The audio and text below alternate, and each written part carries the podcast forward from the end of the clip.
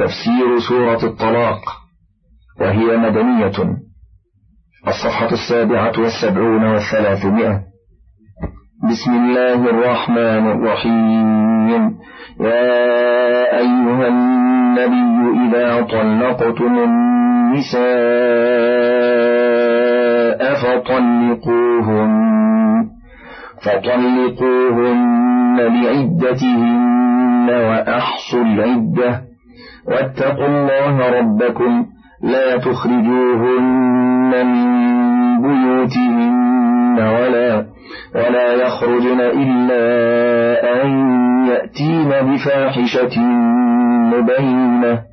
وتلك حدود الله ومن يتعد حدود الله فقد ظلم نفسه. لا تدري لعل الله يحدث بعد ذلك أمرا. خطب النبي صلى الله عليه وسلم أولا تشريفا وتكريما ثم خاطب الأمة تبعا فقال تعالى يا أيها النبي إذا طلقتم النساء فطلقوهن لعدتهن. وقال ابن أبي حاتم حدثنا محمد بن ثواب بن سعيد الهباري. حدثنا أسباط بن محمد عن سعيد بن قتادة. عن أنس قال طلق رسول الله صلى الله عليه وسلم حفصة فأتت أهلها فأنزل الله تعالى يا أيها النبي إذا طلقتم النساء فطلقوهن لعدتهن فقيل له راجعها فإنها صوامة قوامة وهي من أزواجك ونسائك في الجنة ورواه ابن جرير عن ابن بشار عن عبد الأعلى عن سعيد عن قتادة. فذكره مرسلا. وقد ورد من غير وجه أن رسول الله صلى الله عليه وسلم طلق حفصة ثم راجعها.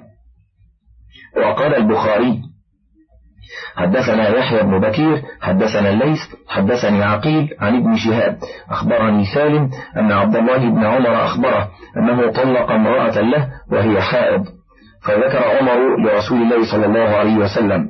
فتغيظ رسول الله صلى الله عليه وسلم ثم قال يراجعها ثم يمسكها حتى تطهر ثم تحيض فتطهر.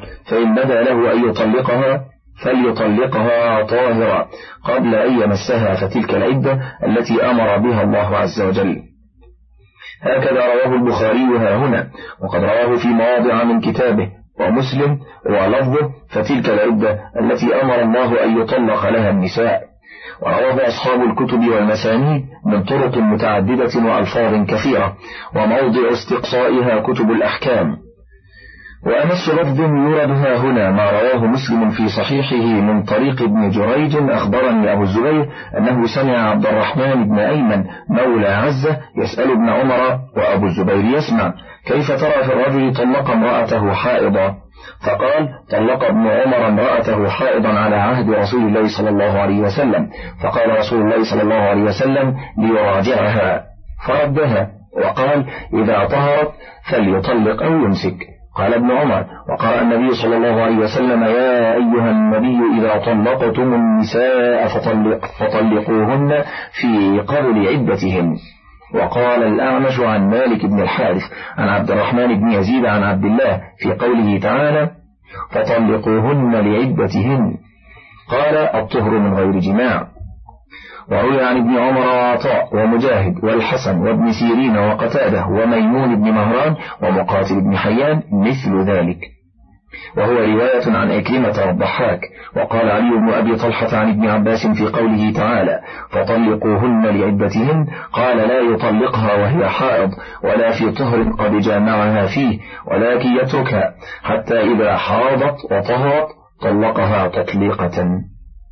وقال إكرمة فطلقوهن لعدتهن العدة الطهر والقرء الحيضة.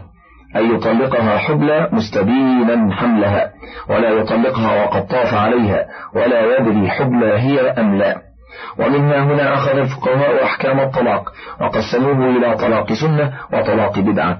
فطلاق السنة أن يطلقها طاهرة من غير جماع أو حاملة قد استبان حملها. والبدعي هو أن يطلقها في حال الحيض أو في طهر قد جامعها فيه ولا يدري أحملت أم لا. وطلاق ثالث لا سنة فيه ولا بدعة وهو طلاق الصغيرة والآيسة وغير المدخول بها. وتحرير الكلام في ذلك وما يتعلق به مستقصا في كتب الفروع والله سبحانه وتعالى أعلم. وقوله تعالى وأحصوا العدة أي احفظوها وأعرفوا ابتداءها وانتهاءها لئلا تطول العدة على المرأة فتمتنع من الأزواج. واتقوا الله ربكم أي في ذلك. وقوله تعالى لا تخرجوهن من بيوتهن ولا يخرجن. أي في مدة العدة لها حق السكنى على الزوج ما دامت معتدة منه فليس للرجل أن يخرجها ولا يجوز لها أيضا الخروج لأنها معتقلة لحق الزوج أيضا. وقوله تعالى إلا أن يأتين بفاحشة مبينة. أي لا يخرجن من بيوتهن إلا أن ترتكب المرأة فاحشة مبينة فتخرج من المنزل والفاحشة المبينة تشمل الزنا. كما قاله ابن مسعود وابن عباس وسعيد بن المسيب والشعبي والحسن وابن سيرين ومجاهد وعكرمة وسعيد بن جبير وأبو قلابة وأبو صالح والضحاك وزيد بن أسلم وعطاء الخراساني والسدي وسعيد بن أبي هلال وغيرهم. وتشمل ما إذا نشزت المرأة أو بدت على أهل الرجل وآذتهم في الكلام والفعال كما قاله أبي بن كعب وابن عباس وعكرمة وغيرهم. وقوله تعالى وتلك حدود الله أي شرائعه ومحارمه. ومن يتعد حدود الله أن يخرج عنها ويتجاوزها إلى غيرها ولا يأتمر بها. فقد ظلم نفسه أي بفعل ذلك.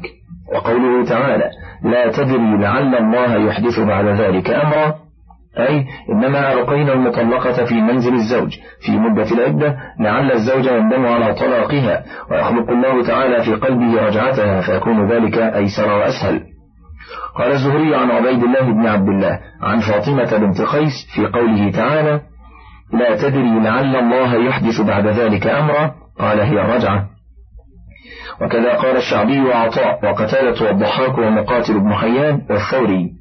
ومنها هنا ذهب من ذهب من السلف ومن تابعهم كالإمام أحمد بن حنبل رحمهم الله تعالى إلى أنه لا تجب السكنى للمبتوتة أي المقطوعة وكذا المتوفى عنها زوجها. واعتمدوا أيضا على حديث فاطمة بنت قيس الفهرية حين طلقها زوجها أبو عمرو ابن حفص آخر ثلاث تطليقات وكان غائبا عنها باليمن. فأرسل إليها بذلك فأرسل إليها وكيله بشعير يعني نفقة. فتسخطته فقال والله ليس لك علينا نفقة. فأتت رسول الله صلى الله عليه وسلم فقال ليس لك عليه نفقة. ولمسلم ولا سكنى وأمرها أن تعتد في بيت أم شريك. ثم قال تلك امرأة يغشاها أصحابي. فاعتدي عند ابن أم مكتوم فإنه رجل أعمى تضعين ثيابك. الحديث. وقال أبو القاسم الطبراني حدثنا أحمد بن عبد الله البزار التستري حدثنا إسحاق بن إبراهيم الصواف. حدثنا بكر بن بكار. حدثنا سعيد بن يزيد البجري. حدثنا عامر الشعبي. أنه دخل على فاطمة بنت قيس أخت الضحاك بن قيس القرشي. وزوجها أبو عمرو بن حفص بن المغيرة المخزومي. فقالت إن أبا عمرو بن حفص أرسل إلي وهو منطلق في جيش اليمن بطلاقي. فسألت أولياءه النفقة عليه والسكنى. فقالوا ما أرسل إلينا في ذلك شيئا ولا أوصانا به. فانطلقت إلى رسول الله صلى الله عليه وسلم فقلت يا رسول الله إن أبا عمرو ابن حفص أرسل إلي بطلاقي. فسألت أولياءه السكنى والنفقة علي. فقال أولياؤه لم يرسل إلينا في ذلك بشيء. وقال رسول الله صلى الله عليه وسلم إنما السكنى والنفقة للمرأة إذا كان لزوجها عليها رجعة فإذا كانت لا تحل له حتى تنكح زوجا غيره فلا نفقة لها ولا سكنى وكذا رواه النسائي عن أحمد بن يحيى الصوفي عن أبي نعيم الفضل ابن دكين عن سعيد بن يزيد وهو الأحمسي البجلي الكوفي. قال أبو حاتم الرازي هو شيخ يروى عنه. فإذا بلغن أجلهن فأمسكوهن بمعروف أو فارقوهن بمعروف وأشهدوا ذوي عدل منكم وأقيموا الشهادة لله ذلكم يوعظ به من كان يؤمن بالله واليوم الآخر ومن يتق الله يجعل له مخرجا ويرزقه من حيث لا يحتسب. ومن يتوكل على الله فهو حسبه. إن الله بالغ أمره. قد جعل الله لكل شيء قدرا. يقول تعالى فإذا بلغت المعتدات أجلهن أي شارفن على انقضاء العدة وقاربنا ذلك ولكن لم تفرغ العدة بالكلية فحينئذ إما أن يعزم الزوج على إمساكها وهو رجعتها إلى عصمة نكاحه والاستمرار بها على ما كانت عليه عنده بمعروف أي محسنا إليها في صحبتها وإما أن يعزم على مفارقتها بمعروف أي من غير مقابحة ولا مشاتمة ولا تعنيف بل يطلقها على وجه جميل وسبيل حسن.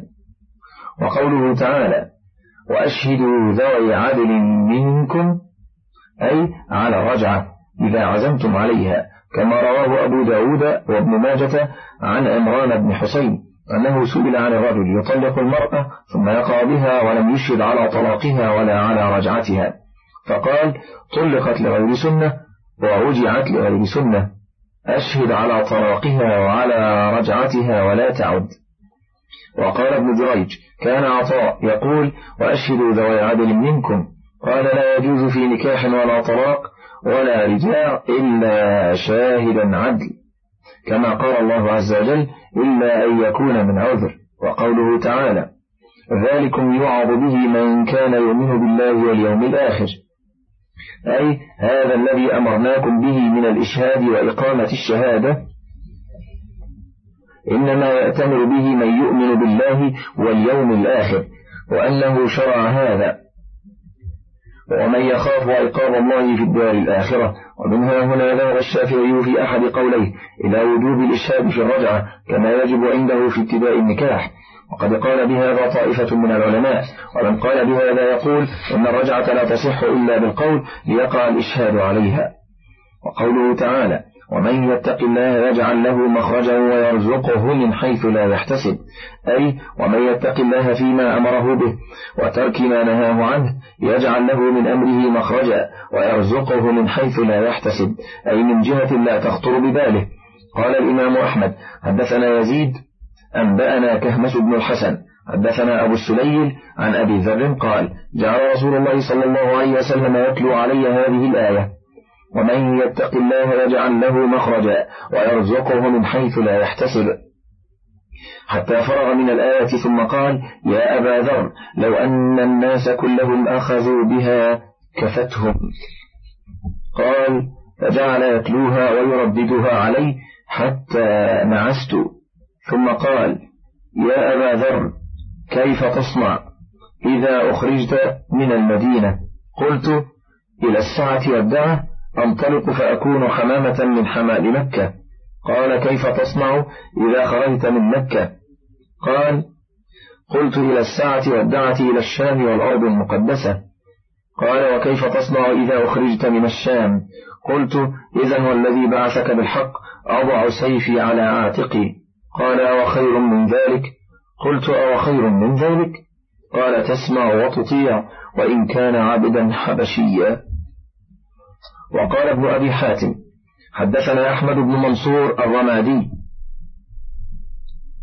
حدثنا علي بن عبيد حدثنا زكريا عن عامر عن شتير بن شكل قال سمعت عبد الله بن مسعود يقول إن أجمع آية في القرآن إن الله يأمر بالعدل والإحسان وإن أكبر آية في القرآن فرجا ومن يتق الله يجعل له مخرجا وفي المسند حدثني مهدي بن جعفر حدثنا الوليد بن مسلم عن الحكم بن مصعب عن محمد بن علي بن عبد الله بن عباس عن أبيه عن جده عبد الله بن عباس قال قال رسول الله صلى الله عليه وسلم من أكثر من الاستغفار جعل الله له من كل هم فرجا ومن كل ضيق مخرجا ورزقه من حيث لا يحتسب.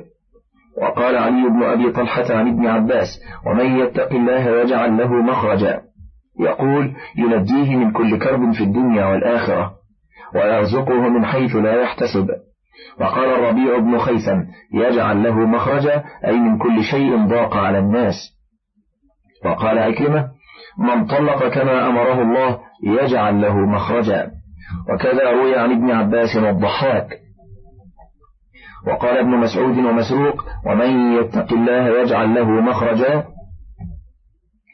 يعلم أن الله إذا شاء أعطى وإن شاء منع من حيث لا يحتسب أي من حيث لا يدري. وقال قتادة ومن يتق الله يجعل له مخرجا أي من شبهات الأمور والكرب عند الموت ويرزقه من حيث لا يحتسب من حيث يرجو ولا يأمل. وقال السدي ومن يتق الله يطلق للسنة ويراجع للسنة. وزعم أن رجلا من أصحاب رسول الله صلى الله عليه وسلم يقال له عوف بن مالك الأشجعي. كان له ابن وأن المشركين أسروه فكان فيهم. وكان أبوه يأتي رسول الله صلى الله عليه وسلم فيشكو إليه مكان ابنه وحاله التي هو بها وحاجته. فكان رسول الله صلى الله عليه وسلم يأمره بالصبر ويقول له إن الله سيجعل لك فرجا.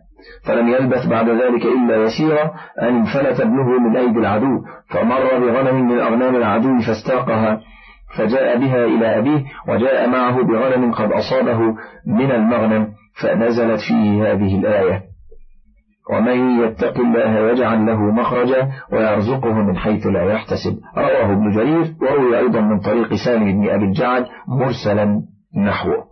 وقال الإمام أحمد حدثنا وكيع حدثنا سفيان عن عبد الله بن عيسى عن عبد الله بن أبي الجعد عن ثوبان قال قال رسول الله صلى الله عليه وسلم إن العبد لا يحرم الرزق بالذنب يصيبه ولا يرد القدر إلا الدعاء ولا يزيد في العمر إلا البر. ورواه النسائي وابن ماجة من حديث سفيان وهو الثوري به. وقال محمد بن إسحاق جاء مالك الأشجعي إلى رسول الله صلى الله عليه وسلم فقال له أسر ابني عوف فقال له رسول الله صلى الله عليه وسلم أرسل إليه أن رسول الله صلى الله عليه وسلم يأمرك أن تكثر من قول لا حول ولا قوة إلا بالله. وكانوا قد شدوه بالقد فسقط القد عنه فخرج فإذا هو بناقة لهم فركبها وأقبل فإذا بصرح القوم الذين كانوا قد شدوه فصاح بهم فأتبع أولها آخرها فلم يفجأ أبويه إلا وهو ينادي بالباب. فقال أبوه عوف ورب الكعبة. فقالت أمه ويا سوأتاه وعوف كيف يقدم لما هو فيه من القد فاستبق الباب والخادم. فإذا عوف قد ملأ الفناء إبلا فقص على أبيه أمره وأمر الإبل فقال أبوه قفا حتى آتي رسول الله صلى الله عليه وسلم فأسأله عنها. فقص على أبيه أمره وأمر الإبل فقال أبوه قفا حتى آتي رسول الله صلى الله عليه وسلم فأسأله عنها. فأتى رسول الله صلى الله عليه وسلم فأخبره بخبر عوف وخبر الإبل فقال له رسول الله صلى الله عليه وسلم اصنع بها ما أحببت وما كنت صانعا بمالك. ونزل ومن يتق الله يجعل له مخرجا ويرزقه من حيث لا يحتسب. رواه ابن أبي حاتم وقال ابن أبي حاتم حدثنا علي بن الحسين حدثنا محمد بن علي بن الحسن بن سفيان حدثنا إبراهيم بن الأشعث حدثنا الفضيل بن عياض عن هشام بن الحسن عن عمران بن حسين قال قال رسول الله صلى الله عليه وسلم من انقطع إلى الله كفاه الله كل مؤنة ورزقه من حيث لا يحتسب ومن انقطع إلى الدنيا وكله إليها. وقوله تعالى ومن يتوكل على الله فهو حسبه. قال الإمام أحمد حدثنا يونس حدثنا ليث حدثنا قيس بن الحجاج عن حنش الصنعاني عن عبد الله بن عباس أنه حدث أنه ركب خلف رسول الله صلى الله عليه وسلم يوما فقال له رسول الله صلى الله عليه وسلم يا غلام إني معلمك كلمات احفظ الله يحفظك. احفظ الله تجده تجاهك وإذا سألت فاسأل الله وإذا استعنت فاستعن بالله واعلم أن الأمة لو اجتمعوا على أن ينفعوك لم ينفعوك إلا بشيء قد كتبه الله لك ولو اجتمعوا على أن يضروك لم يضروك إلا بشيء قد كتبه الله عليك رفعت الأقلام وجفت الصحف.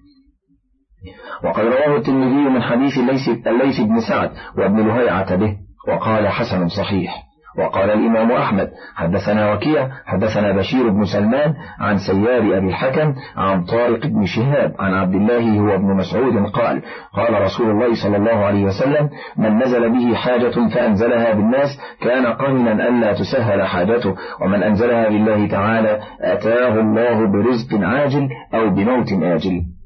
ثم رواه عن عبد الرزاق عن سفيان عن بشير عن سيار أبي حمزة ثم قال وهو الصواب. وسيار أبو الحكم لم يحدث عن طارق وقوله تعالى إن الله بالغ أمره أي منفذ قضاياه وأحكامه في خلقه بما يريده ويشاءه. قد جعل الله لكل شيء قدرا كقوله تعالى وكل شيء عنده بمقدار.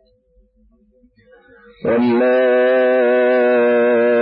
يئسن من المحيض من نسائكم إن ارتبتم فعدتهن ثلاثة أشهر. واللائي لم يحضن. وأولاة الأحمال أجلهن أن يضعن حملهن. ومن يتق الله يجعل له من أمره يسرا. ذلك أمر الله أنزله إليكم ومن يتق الله يكفر عنه سيئاته ويأذن له أجرا. يقول تعالى مبينا لعدة الآيسة وهي التي قد انقطع عنها المحيض لكبرها أنها ثلاثة أشهر عوضا عن الثلاثة قروء في حق من تحيض كما دلت على ذلك آية البقرة. وكان الصغار اللائي لم يبلغن سن الحيض. إن عدتهن كعدة الآيسة ثلاثة أشهر. ولهذا قال تعالى واللائي لم يحضن. وقوله تعالى إن ارتبتم فيه قولان. أحدهما وهو قول طائفة من السلف كمجاهد والزهري وابن زيد. أي إن رأينا دما وشككتم في كونه حيضا أو استحاضة وارتبتم فيه. والقول الثاني ارتبتم في حكم عدتهن ولم تعرفوه فهو ثلاثة أشهر. وهذا مروي عن سعيد بن جبير وهو اختيار ابن جرير وهو أظهر في المعنى. واحتج عليه بما رواه عن أبي كريب وأبي السائب. قال حدثنا ابن إدريس أنبأنا مطرف عن عمرو بن سالم. قال قال أبي بن كعب يا رسول الله إن عددا من عدد النساء لم تذكر في الكتاب الصغار والكبار وأولاة الأحمال. قال فأنزل الله عز وجل واللائي يئسن من المحيض من نسائكم إن ارتبتم فعدتهن ثلاثة أشهر. واللائي لم يحضن وأولاة الأحمال أجلهن أن يضعن حملهن. ورواه ابن أبي حاتم بأوسط من هذا السياق. فقال حدثنا أبي حدثنا يحيى بن المغيرة أنبأنا جرير عن مطرف عن عمر بن سالم عن أبي بن كعب قال قلت لرسول الله صلى الله عليه وسلم إن ناسا من أهل المدينة لما أنزلت هذه الآية في البقرة في عدة النساء قالوا لقد بقي من عدة النساء عدد لم يذكرن في القرآن الصغار والكبار اللائي قد انقطع منهن الحيض وذوات الحمل. قال فأنزلت التي في النساء القصرى. واللائي يئسن من المحيض من نسائكم إن ارتبتم فعدتهن ثلاثة أشهر واللائي لم يحضن. وقوله تعالى وأولاة الأحمال أجلهن أن يضعن حملهن. يقول تعالى ومن كانت حاملة فعدتها بوضعه ولو كان بعد الطلاق أو الموت. بفواق ناقة في قول جمهور العلماء من السلف والخلف كما هو نص هذه الآية الكريمة. وكما وردت به السنة النبوية. وقد روي عن علي وابن عباس رضي الله عنهم أنهما ذهبا في المتوفى عنها زوجها أنها تعتد بأبعاد الأجلين من الوضع والأشهر عملا بهذه الآية والتي في سورة البقرة. وقال البخاري حدثنا سعيد بن حفص حدثنا شيبان عن يحيى قال أخبرني أبو سلمة قال جاء رجل إلى ابن عباس وأبو هريرة جالس. فقال أفتني في امرأة ولدت بعد زوجها بأربعين ليلة. فقال ابن عباس آخر الأجلين. قلت أنا وأولاة الأحمال أجلهن أن يضعن حملهن. قال أبو هريرة أنا مع ابن أخي يعني أبا سلمة. فأرسل ابن عباس غلامه قريبا إلى أم سلمة يسألها فقالت قتل زوج سبيعة الأسلمية وهي حبلى فوضعته بعد موته بأربعين ليلة. فخطبت فأنكحها رسول الله صلى الله عليه وسلم وكان أبو السنابل في من خطبها. هكذا أورد البخاري هذا الحديث ها هنا مختصرا وقد رواه هو ومسلم وأصحاب الكتب مطولا من وجوه أخرى. وقال الإمام أحمد حدثنا حماد بن أسامة أنبأنا هشام عن أبيه عن المسور بن مخرمة أن سبيعة الأسلمية توفي عنها زوجها وهي حامل فلم تمكث إلا ليالي حتى وضعت.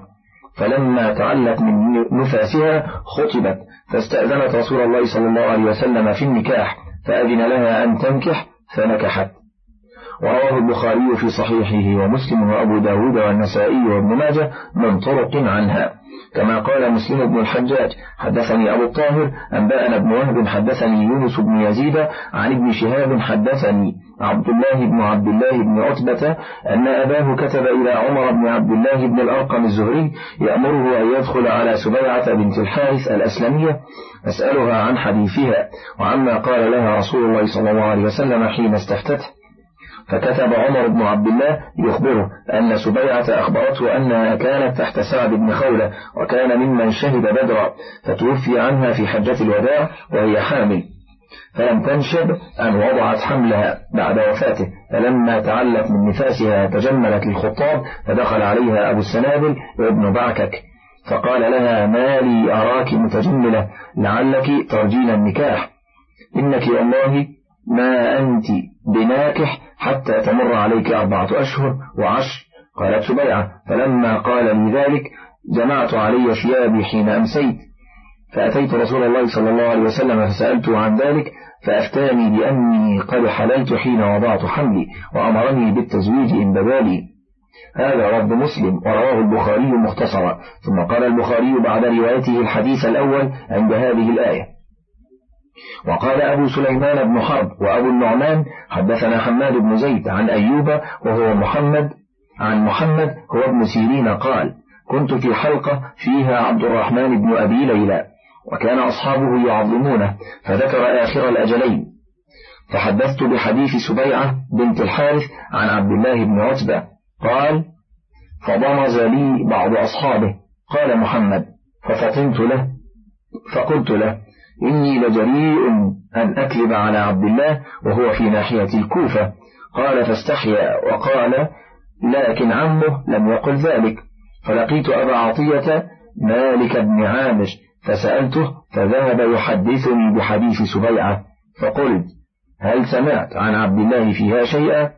فقال كنا عند عبد, عند عبد الله فقال أتجعلون عليها التغليظ ولا تجعلون عليها الرخصة؟ فنزلت في سورة النساء القصرى بعد الطولى وأولاة الأحمال أجلهن أن يضعن حملهن. ورواه ابن جرير من طريق سفيان بن عيينة وإسماعيل بن علي عن أيوب به مختصرا. ورواه النسائي في التفسير عن محمد بن عبد الأعلى عن خالد بن الحارث عن ابن عون عن محمد بن سيرين فذكره.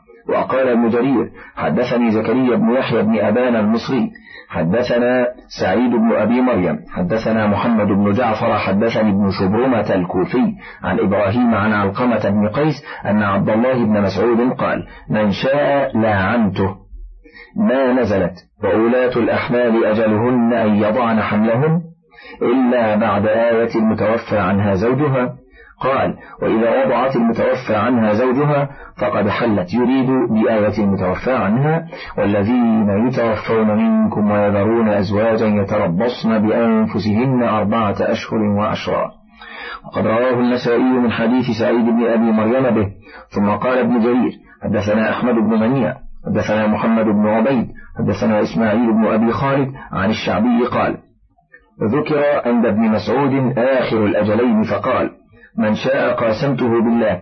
إن هذه الآية التي في النساء القصرى نزلت بعد الأربعة الأشهر والعشر ثم قال أجل الحامل أن تضع ما في بطنها.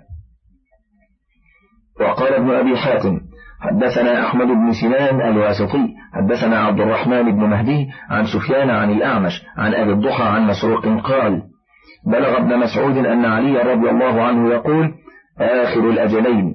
فقال من شاء لاعنته أن التي في النساء القصرى نزلت بعد البقرة وأولاة الأحمال أجلهن أن يضعن حملهن. ورواه أبو داود وابن ماجة من حديث أبي معاوية عن الأعمش. وقال عبد الله بن الإمام أحمد حدثني محمد بن أبي بكر المقدمي أنبأنا عبد الوهاب الثقفي حدثني المثنى عن عمرو بن شعيب عن أبيه عن عبد الله بن عمرو عن أبي بن كعب قال قلت للنبي صلى الله عليه وسلم وأولاة الأحمال أجلهن أن يضعن حملهن. المطلقة ثلاثة أو المتوفى عنها زوجها فقال هي المطلقة ثلاثة والمتوفى عنها. هذا حديث غريب جدا بل منكر لأن في إسناده المثنى بن الصلاح وهو متروك الحديث بمرة.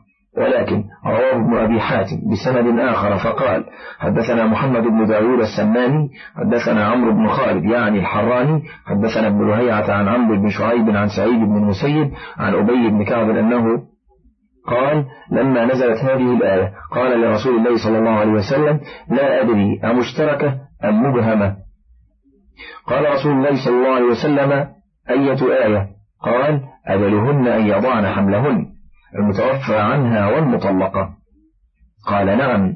وكذا رواه ابن جرير عن أبي كريب عن موسى بن داود عن ابن لهيعة به ثم رواه عن أبي كريب أيضا عن مالك بن إسماعيل عن ابن عيينة عن عبد الكريم بن أبي المخارق أنه حدث عن أبي بن كعب قال سألت رسول الله صلى الله عليه وسلم عن وأولاة الأحمال أجلهن أن يضعن حملهن؟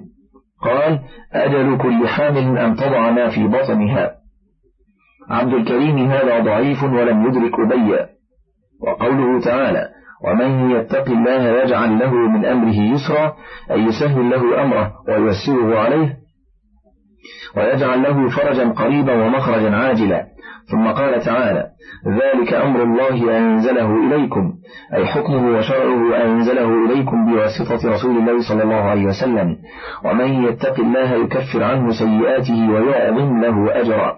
أي يظهر عنه المحظور ويجزل له الثواب على العمل اليسير. أسكنوهن من حيث سكنتم من وجدكم ولا تضاروهن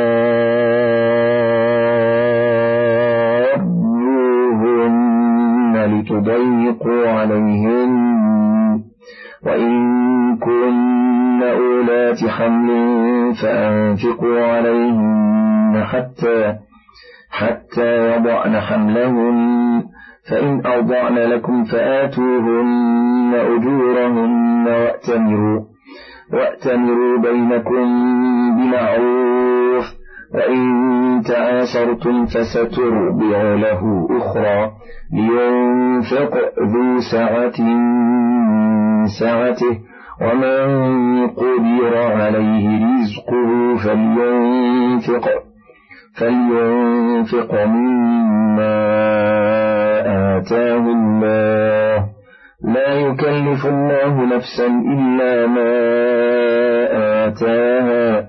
سيجعل الله بعد عسر يسرا. يقول تعالى آمرا عباده.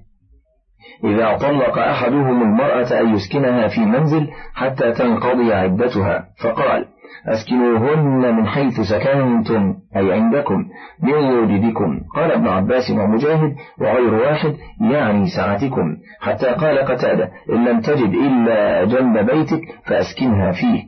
وقوله تعالى ولا تضاروهن لتضيقوا عليهن قال مقاتل بن حيان يعني يضاجرها لتفتدي منه بمالها أو تخرج من مسكنه. وقال الثوري عن منصور عن أبي الضحى ولا تضاروهن لتضيقوا عليهن قال يطلقها فإذا بقي يومان راجعها. وقوله تعالى وإن كن أولات حمل فأنفقوا عليهن حتى يضعن حملهن.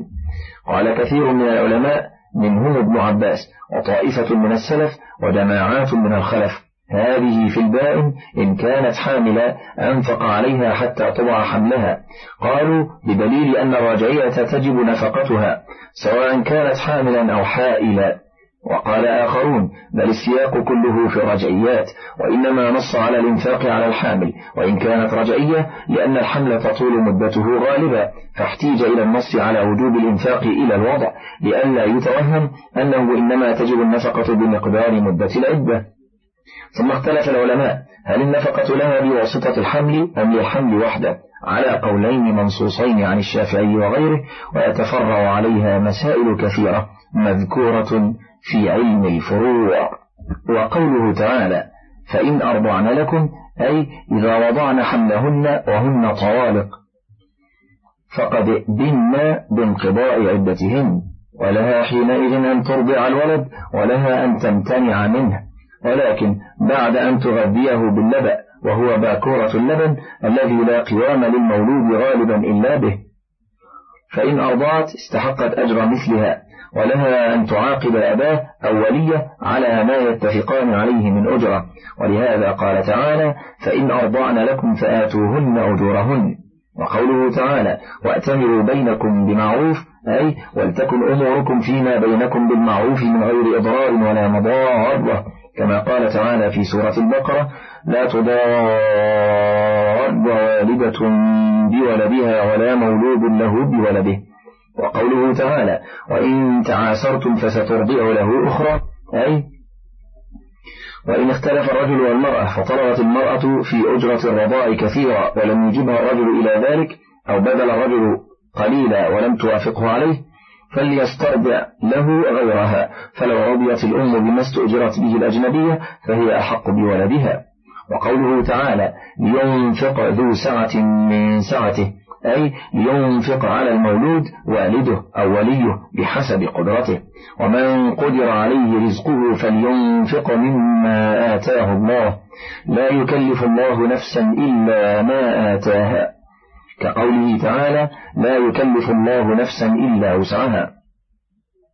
روى ابن جرير حدثنا ابن حميد حدثنا حكام عن أبي سنان قال سأل عمر بن الخطاب عن أبي عبيدة فقيل إنه يلبس الغليظ من الثياب ويأكل أخشى الطعام. فبعث إليه بألف دينار وقال للرسول انظر ما يصنع بها.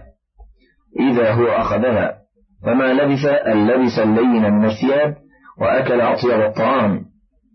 فجاءه الرسول فأخبره فقال رحمه الله تعالى تأول هذه الآية لينفق ذو سعة من سعته. ومن قدر عليه رزقه فلينفق مما آتاه الله. وقال الحافظ أبو القاسم الطبراني في معجمه الكبير حدثنا هاشم بن يزيد الطبراني حدثنا محمد بن إسماعيل بن عياش. أخبرني أبي أخبرني ضمضم بن زرعة عن شريح ابن عبيد ابن أبي مالك الأشعري واسمه الحارث. قال قال رسول الله صلى الله عليه وسلم ثلاثة نفر كان لأحدهم عشرة دنانير فتصدق منها بدينار وكان لآخر عشرة أواق فتصدق منها بأوقية وكان لآخر مئة أوقية فتصدق منها بعشر أواق فقال رسول الله صلى الله عليه وسلم هم في الأجر سواء كل قد تصدق بعشر ماله. قال الله تعالى لينفق ذو سعة من سعته. هذا حديث غريب من هذا الوجه.